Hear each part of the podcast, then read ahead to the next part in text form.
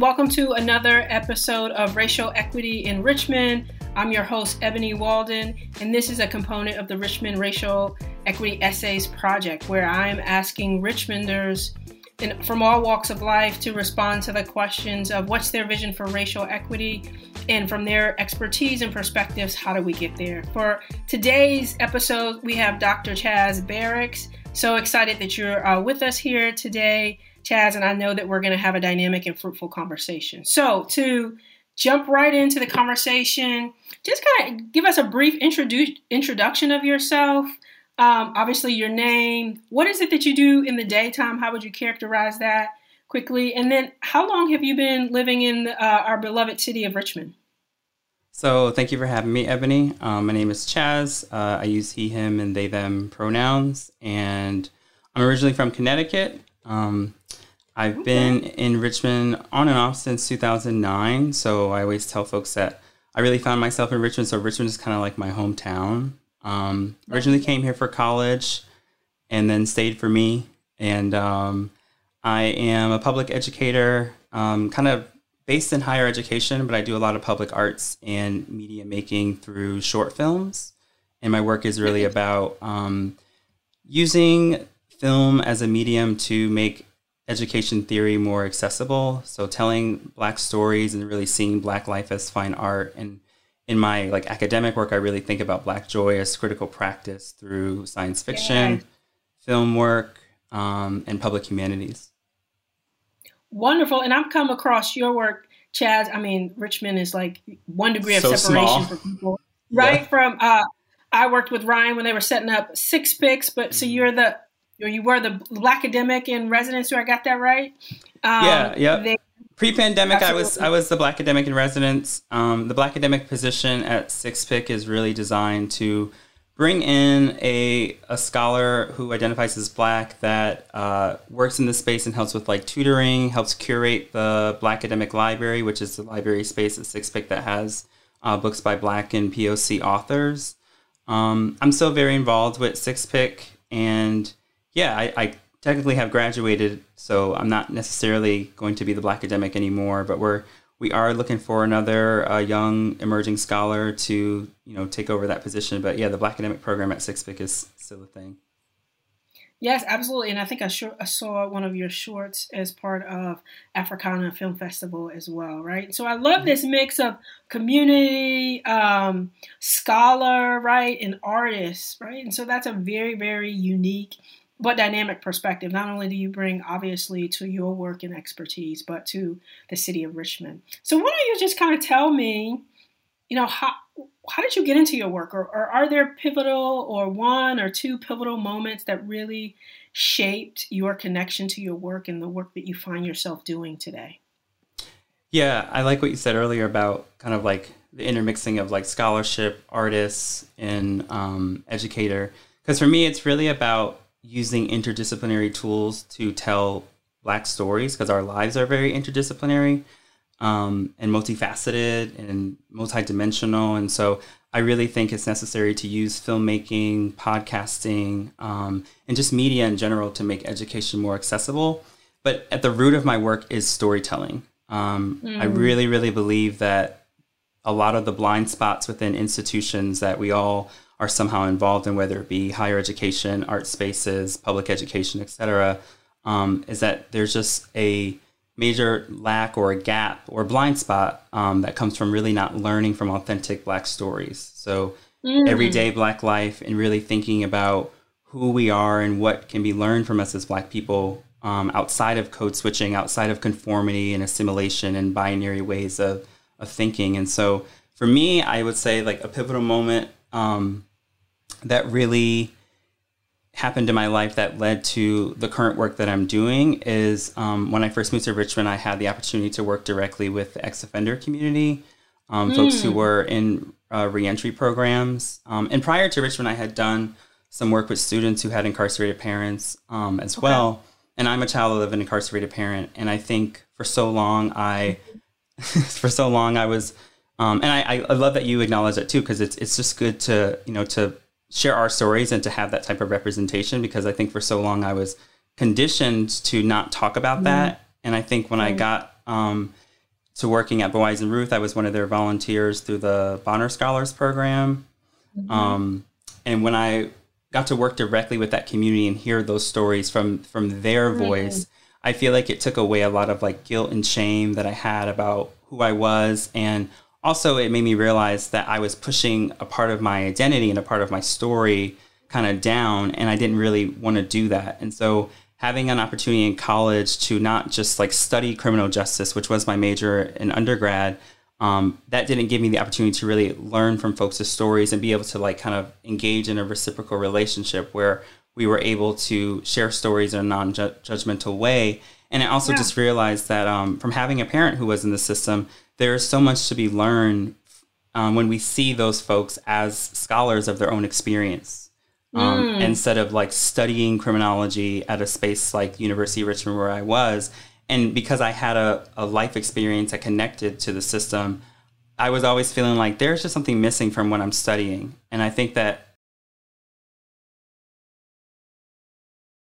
for me, it definitely was a pivotal moment being able to not just do service work that like you know made the community better but to gain a reciprocal relationship where i was learning and exchanging knowledge and exchanging stories um, through the work that I was doing in the community. And I think that kind of root in storytelling is really what motivates a lot of the work that I do is how do I use media, um, education, the resources in, at these universities to make sure that the world is learning from stories, um, in particular black black stories that often go unheard.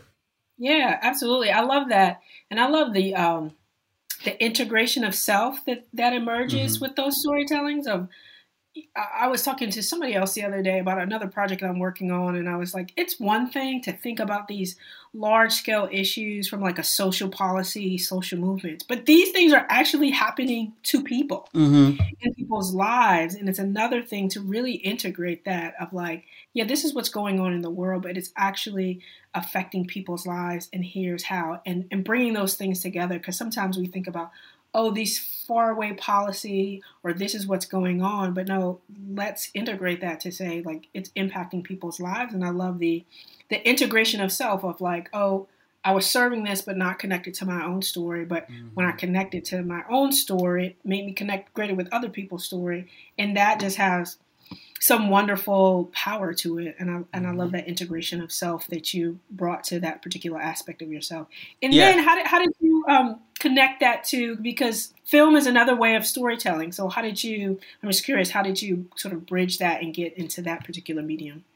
Yeah, I mean the integration of self is so I write a lot about just like the personal as political and so mm-hmm. I think as a black person as a black gay man that's in academia my body and you know my existence is often politicized and i'm often working mm-hmm. for people or with people that just like do not understand um, my experience or what it took for me to get to where i am. And there's like so much around like diversity and inclusion to get people like me into the higher ed space but there's not a lot of resources to keep us there to help us feel a sense of belonging. And so for me um, i always tell people even after folks watch my film work i always say like I'm not a sound engineer, but I have a, a really great podcast, and I'm not a, a trained filmmaker, but I make films because I just think that these tools are, for me, they're kind of like an apparatus to make education more accessible. I think film is a very like collaborative medium, and um, for me, even though I'm I'm a geek and I love to read and I, I love education, I also have like severe ADHD. And so I'm not someone that can just like, you know, be tucked away into the library and work on a research paper. I have to be able to like see it, to hear it, um, to touch it, to move. I, I, do a lot of dance. Even though I studied criminal justice, I did a lot of dance in college. Like the work has to kind of have a lot of different like textures for me. Um, and I think that's just because my work is so informed by my life experience, which has yeah. always been, you know, my my aunt Sharon's table is is a is a learning place. Her kitchen table is a, is, a, is a place of storytelling. So for me, I always thought that film was just a way to hold myself accountable to keep the work accessible, but then also to like you know not push down the the folks in my life that or the stories in my life that I also feel are worthy of being learned from. And so I use film because it allows me to work with various like senses and tell stories through visual arts through spoken word, and also um, because it's just inherently collaborative.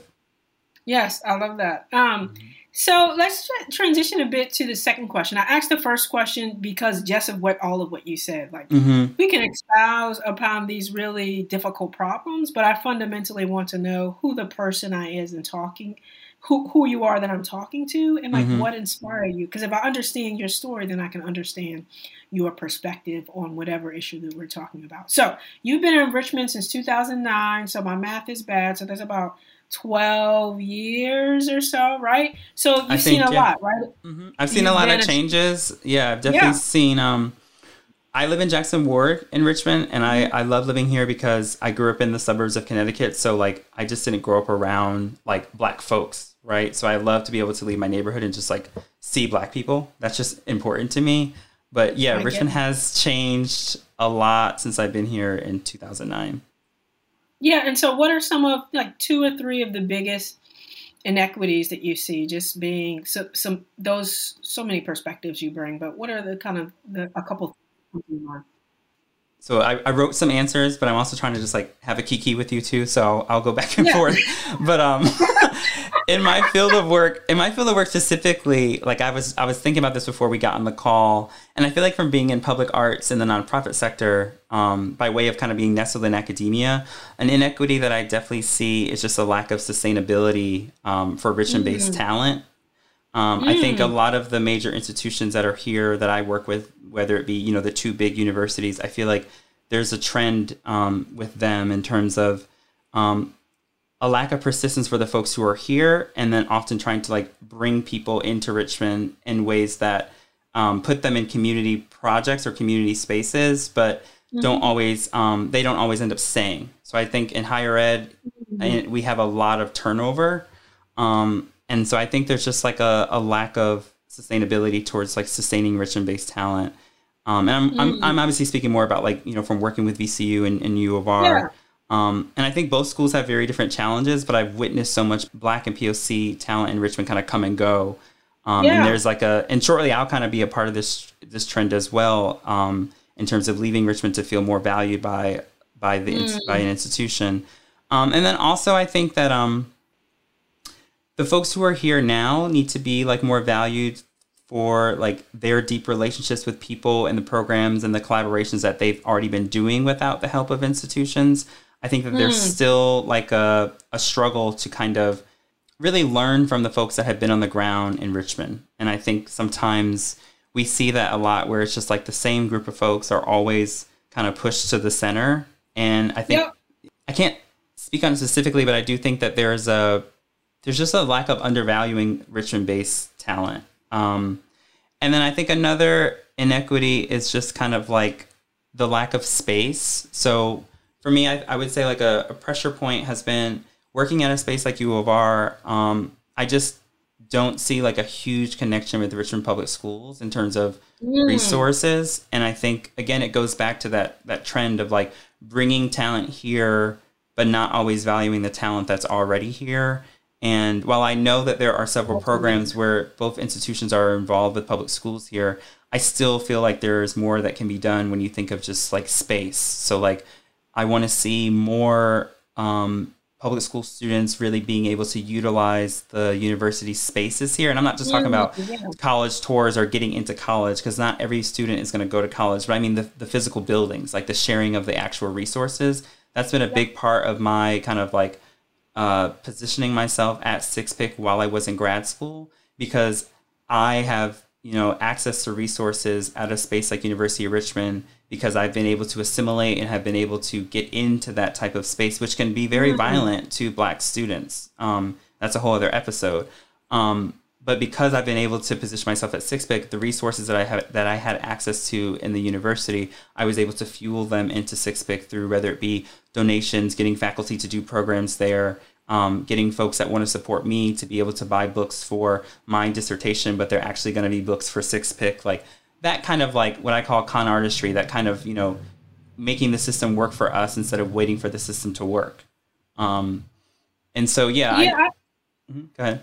I was just going to say, I love that. Um, and to me, it really talks to, particularly your last point of, you know, sometimes gatekeepers, whatever that means. I'm like, mm-hmm. if we have, are at these institutions or these institutions are anchors in our city, how mm-hmm. can we fling the doors open? So it's not like oh, exactly, oh, this yeah. is this type of person is over here and this type of person over here and really fuels this tale of two cities, like one that's prospering and one is that not. And you see mm-hmm. you can mm-hmm. go from one part of the city to other and say and see completely different area. yeah, different challenges. This is the unresourced mm-hmm. and there's so much space, like physical space and resources and talent and connection that exists over here but it's often very siloed.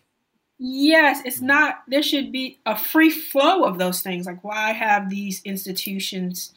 They're doing great things in Richmond for Richmond, but that's not benefit benefiting the people that actually live here from day to day over generations. And that I think that connects what you were saying of how do we cultivate talent here, right? We don't have to import it all the time. Because if you think about you think about the city and how it's changed and the population has changed, right? We've gotten like 30 some odd thousand people, which is like changed us demographically. But how are the people doing that have been here? Can they still mm-hmm. stay here? Can they live in this? Can they thrive? Do they feel a sense of belonging yes. at these institutions that kind of come in and during the? Um, and again, I'm I believe that if you love a space, you should be the one that is critiquing it. And so I love higher education in the nonprofit sector, but I'm you know very critical of higher education and the nonprofit industrial complex.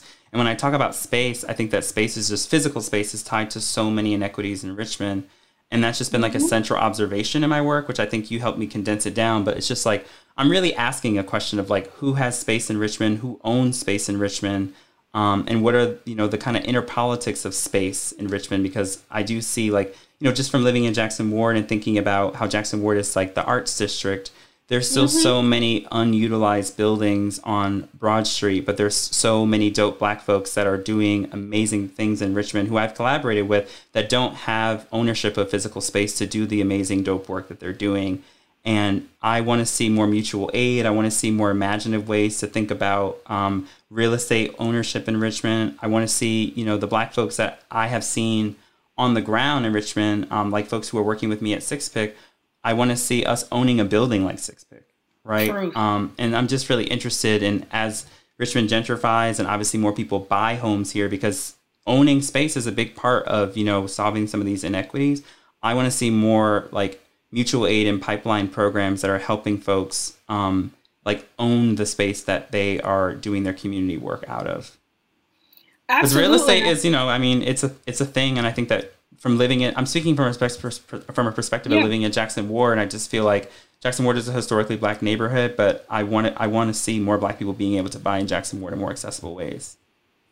You and I are on the same page, right? So my mm-hmm. background is in urban planning, and the whole thought for this kind of essay project is to think about how do we create a vision for the future of our city. Mm-hmm. In the beginning of my essay that will be included in this project, I talk about the space, right? So mm-hmm. when I was eight, I'm going from one community across the track and it begins to look different. And my mm-hmm. community is black and brown and this community is white. It looks completely different. Mm-hmm. Anyway, the whole idea to develop about how we can institutionalized racism and race and racism is written into our landscape, right? Mm-hmm. So how do we develop tools to unwrite that, right? Which we see every day, and it has to do with who owns the space. I love Richmond for the art and murals and the black people everywhere, but do they own those particular spaces? Yeah, and we're we're at oh, their um.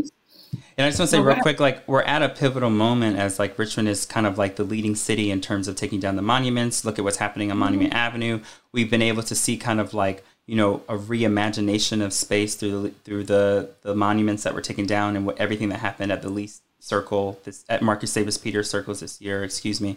So we are at like this moment where Richmond can really be the leader in reimagining space and letting you know the community kind of decide you know what to do with these spaces and um, I, I say this and because I think this conversation is really important because as someone that works in higher education, I think that I've learned if I learned anything from from having all these degrees, it's it's just not possible that like everybody's going to get to college and that's going to equal success. So I think True. we need to yeah. be as a, as one black person who's already done it. I think that I want to be at tables where we're holding these institutions, whether it be the museums, the the higher ed, the big schools like VCU, which is basically a real estate company because VCU's taken over everything, right? Like I want mm-hmm. us to basically start holding these universities accountable to do more than just, you know, help get students in for college. But what does it mean for them to be a part of, you know, reimagining how to use their their physical spaces for the folks in Richmond who need it? Yeah, and being an integrated neighbor mm-hmm. in our city, right? And so there's just there's... more that we can be pulling from from from these universities um, and from the big institutions in Richmond that are apparently like leading, you know, community work here side eye. Yeah, so I, I hear you saying you, you've kind of even transitioned to the next question, which is really what your vision is of, of this vision of a transformed Richmond where there is space owned, occupied by Black folks, right? That, that they have a presence, that they're transforming space, but that transformation isn't um, separated from ownership, and that these institutions that are big resource anchor institutions are actually helping, facilitating, open up their doors, whether it's actual space or resources or knowledge or innovation or whatever, are actually supporting the development of the whole community, not just not their, just the ones that make it into college. Right, right. Not just the ones that make it, or even you know their um, employees per se, because I feel like mm-hmm. sometimes you can be like, okay, this is our community, but don't realize like you're part of the Richmond community, and how can you join? in a deeper, more invested, money invested mm-hmm. way, a part of the conversation in the community. And your first point talks about, you know, deeper sustainability and representation, of right? This turnover in talent, not mm-hmm. only in the university community, but probably in general in corporate and even nonprofit. How can we cultivate not only sustain over time for people, which which I think makes probably about how do we make these places not only welcoming, but lucrative in the sense most people are probably leaving because either they weren't treated well or they're not making enough money or they're not mm-hmm. respected and honored in this space and i think that that's something that's the next phase because we're always thinking about representation representation mm-hmm. and i just, just think that there's there's just a lot of invisible there's a lot of invisible labor that black women in particular and, and black folks that are you know running programs or working in uh, community spaces have to engage in, which I think leads to a lot of burnout. Um, mm. I'm a I'm an early you know professor, and I already see it now that there's just certain things that I have to do, like you know teach the anti-racism classes um, and kind of you know be emotionally drained in ways that people that are doing the same thing as me but are white don't have to necessarily deal with, and so you know, we need to start reimagining what compensation looks like too um, for for Black folks that are working within these institutions that are rooted with white supremacy. Um, and I think my my vision, because I think we're getting to that question. I'm trying to keep myself on task. no, you're good. but my yeah, my my my vision for racial equity in Richmond, I think um, you know, I I got to quote uh, Bell Hooks, but Bell Hooks writes this essay about like listening to the imagination of the marginalized. And for me, I always mm-hmm. lead with the fact that, like, you know, I acknowledge when I'm in space, I'm a child of the incarcerated. I'm a first generation college student. Um, and it took a lot to get me. Mm. It took a mm. village to get to to get me where I am. And so I want to always honor and acknowledge all those identities because I remember a time where those parts of, of my story I felt mm. like I needed to suppress. I felt like I needed to not talk about that part of my story or not tell people where my parent was. But that allowed me to not uh, center the learning that comes from having those experiences. And so yeah. Bell Hooks talks a lot about kind of listening to the imagination of those who have been the most marginalized, whether it be black folks, uh, low income folks, trans folks, non binary folks, queer or disabled folks. And so I'm really interested in really seeing seeing us seeing those individuals as architects of how we get ourselves to you know a better future and so my vision would be that there's just more space in Richmond to make a reality what black folks who are severely marginalized dream about as a mechanism mm-hmm. towards building a better future that more authentically reflects listening to those who have been historically unheard. I love that. Yeah, it's dreamy, it's sci-fi, but I, I do think that there's just so much to learn from the imagination of those who have been um, unheard and really thinking about how do we fund black joy as a as a as a practice instead of you know only talking about black joy in response to oppression and racism because we know mm. that there's there's more to us than you know our oppression and, and, racism and i just think that i um, have really been trying to center Black joy in my work as a critical practice, um, not only black, not only center joy in response to uh, oppression and racism and police brutality. Yeah, just as this is what we do. This is a piece of who we mm-hmm. are. That's not because there's so much joy, and I think that a part of us, you know, having to engage or work with these institutions that are rooted in white supremacy, I think that it's time for us to demand that um, our joy is also funded equitably too. Ooh, I love that. Yes, fun. You said one sentence, but like I can't, you know, I'm not a one sentence no, kind of girl. I'm sorry. No, that's beautiful. I love, I love, I love that. I love the imagination. I love funding joy, particularly if you're working for institutions in the nonprofit sector. Mm-hmm. Like the nonprofit sector, people are characteristically overworked and underpaid, right? And that undervalued. Yeah. Undervalued, and it doesn't re- support their longevity. This is really, really hard work, and folks are doing it on the ground. So, but they are, but we, but they need us. They need us. Yeah. You know, like yeah. in my in my in my uh, latest film project, Everyday Black Matter, we have a quote at the end where we say, "Don't do anything for them unless they overpay you."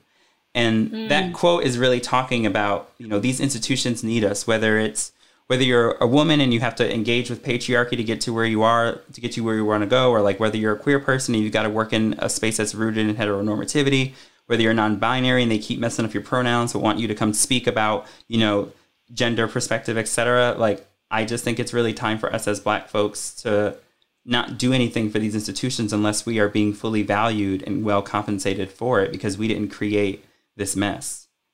Yeah, it's got what you were experiencing before is I have another friend that's a, a professor and he calls it the black tax, right? So mm-hmm. all the other mm-hmm. stuff that I have to do mm-hmm. in relation to my job that other folks do not have to do by virtue of me being one of very few, you know, black folks here, and it and it takes a tax and it takes a toll, and I'm not being compensated for. Mm-hmm.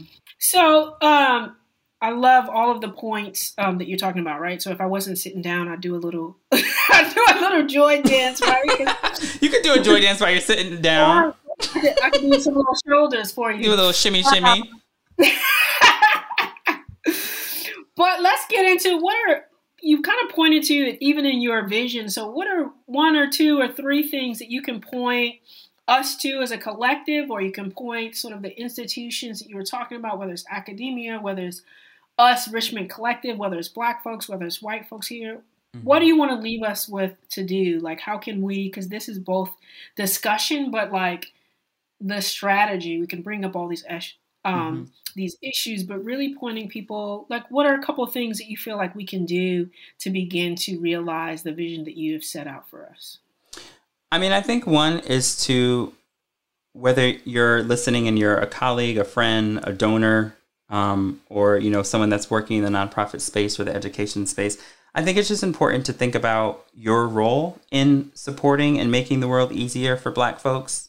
So, what is your role in making Black joy more accessible, more possible for us? Because I don't want to just come on to to these you know podcasts or work with institutions and just talk about racism, oppression, or diversity and inclusion. I'm I'm done with that. I there's more to my to my my blackness than helping institutions fix their blind spots. And so, but I do think that um, everything that I'm saying, while my work is not completely not completely rooted there, I do think that everything I'm saying can be connected to really ending the school to prison pipeline and. Mm I I think one thing I want to leave us with too, because of where we started in this conversation, is just how are we learning from folks who have been severely impacted by the criminal justice system? So how are we setting up resources to really see those individuals as scholars, right, and really redefine or or rearticulate what we mean when we think about who is criminal and who isn't criminal in a white supremacist society, right? Like mm-hmm. maybe some of these folks that we've that the system has labeled as criminal, they've just found an alternative world, an alternative way to survive, and how are we learning mm-hmm. from them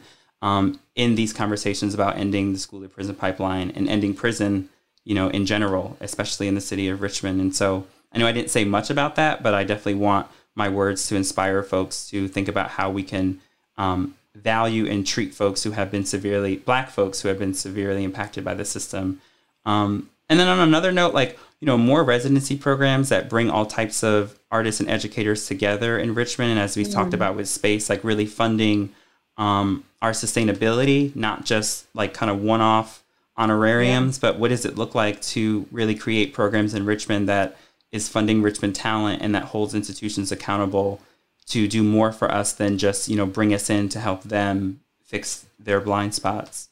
Um, a third one that I that I thought about too was just um, again going back to to to real estate, but just you know how are we um, how are we taking advantage of this moment in Richmond as we are the city that's you know a big we're under the spotlight in terms of yeah. the monuments and in terms of reimagining um, the the city and city space in general and i i want to see more collaboration and and, and i want me i want richmond to get its its due um, in the media in terms of being the city that is leading the conversation on monuments yeah absolutely and that's really not necessarily connected with monuments but just connected with we have been the capital of the Confederacy. So mm-hmm. we have the opportunity mm-hmm. to be the capital of, of reimagining what mm-hmm. it looks like to dismantle racism and reimagining our city, right? And this is Richmond, but we can think about us as emblematic of what so many cities need to do around the countries,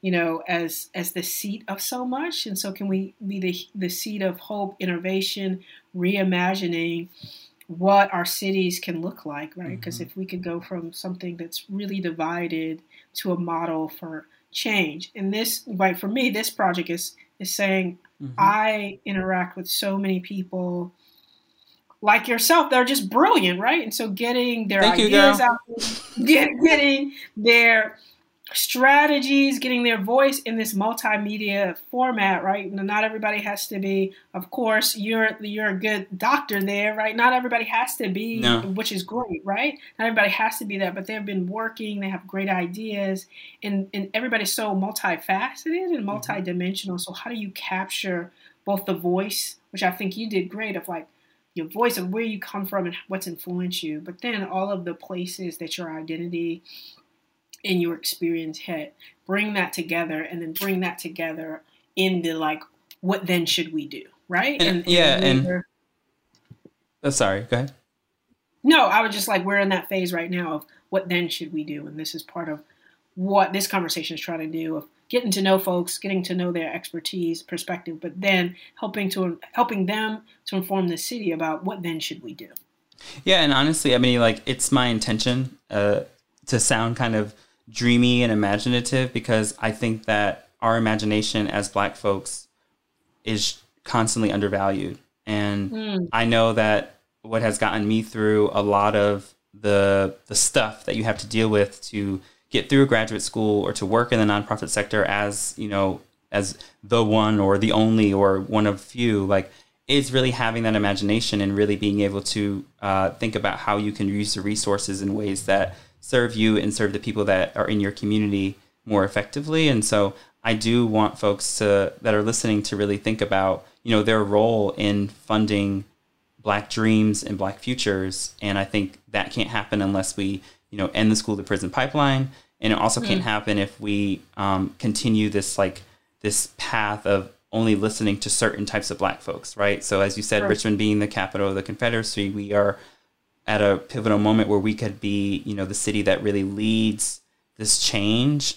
Um, I think that that can't happen unless we have, you know, an appreciation and a value, and and we fund, you know, multidimensional uh, Black stories and have a, a plethora of individuals at at whatever table that is, not just the ones that you know fit within the respectability narrative.